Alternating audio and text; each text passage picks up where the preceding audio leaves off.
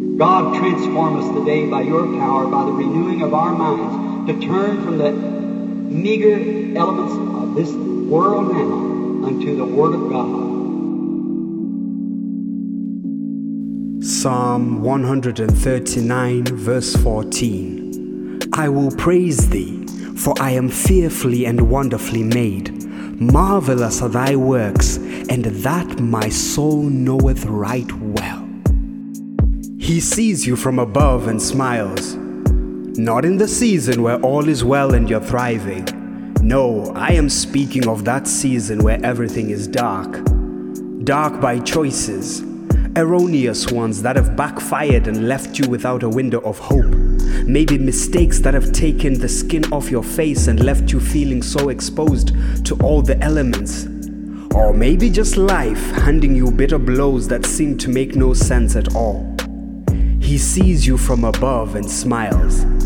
He turns to Gabriel and instructs him to pull out a certain photograph from his eternal archive. He is looking for the one that he took when you were formed in his mind before the foundation of the world. This is God's favorite photograph of you. It is the original masterpiece, the photograph that represents the Alpha and Omega destiny that He put in you.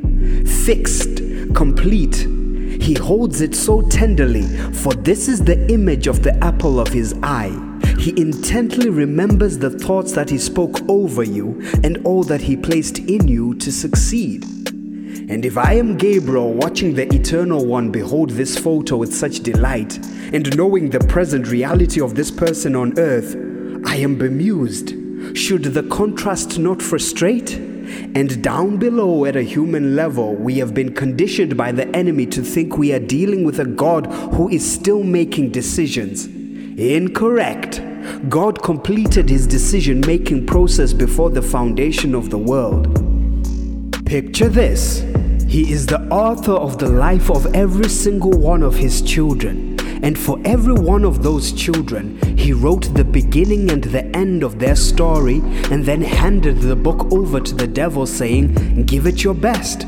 See, the middle of the book can have whatever life brings in the enemy's pursuit to derail.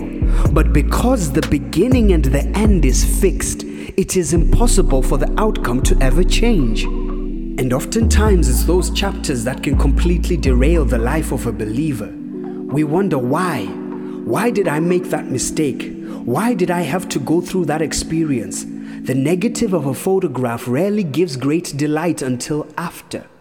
Imagine if God held the negative and He was waving it furiously to behold the desired positive. How many things that we go through would then have completely overwhelmed us? Our anchor is the positive taken before the foundation of the world, taken when you were conceived in God's mind, not in your mother's womb. This revelation is beholden to Jeremiah, whom, as the word of the Lord comes to him, is clearly told by God that before I formed you, I knew you. Knew you, meaning to have knowledge or clear and certain perception. God was telling Jeremiah that even before you were born, I was certain of you. What an assurance of God's foundational confidence in you. Note this there is a difference between people who know what you did and the God who knows who you are. A photograph speaking a thousand words, meaning the noise of everything we go through in our human lives is inconsequential. God is not panicked. He is not put in a decision making process because of your human behavior.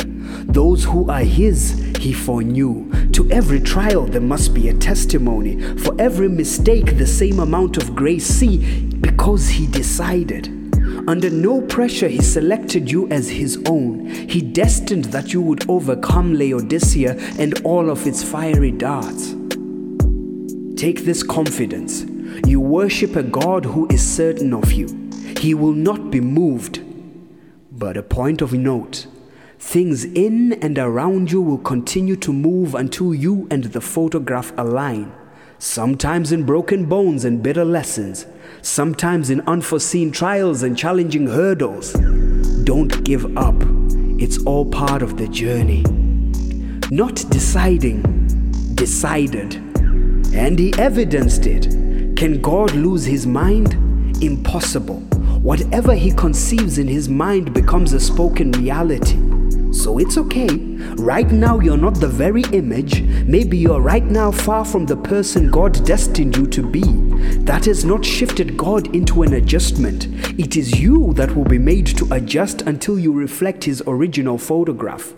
No matter what has been, to the elect, it will be okay because God's mind can never be changed. Why? Because He has a photograph of you that speaks of greater things still to come through you. I tell you, it's a beautiful photograph. In it, God sees all your victories and success, the happiest moments you're going to experience on earth, and the reunion you're going to have in heaven. He is sure of that. So you need to be more sure of God than of your present troubles. His picture is and always will be the main thing. This picture is the main thing. Then in the resurrection, those gases and acids and things comes right back into the place and develops this picture again. Now, this picture was not taken when you were 16 or 18 or 20 years old at your best. When was it taken? Before there was a foundation of the world. It was put in God's great file. And then the only thing it did was featured itself here for you to make your choice. See? Then you become a servant of God, Him foreknowing it. Makes Him a redeemer as we've been through it. Then that picture is absolutely, this is the negative. The negative part of life is where you're living now. And anything, if there is a negative, there's got to be a positive before there can be a negative. Therefore, if this is a negative, there's got to be a positive somewhere. And this ain't the real thing. This is only a foreshadow of the real thing that is to come. Now you got it?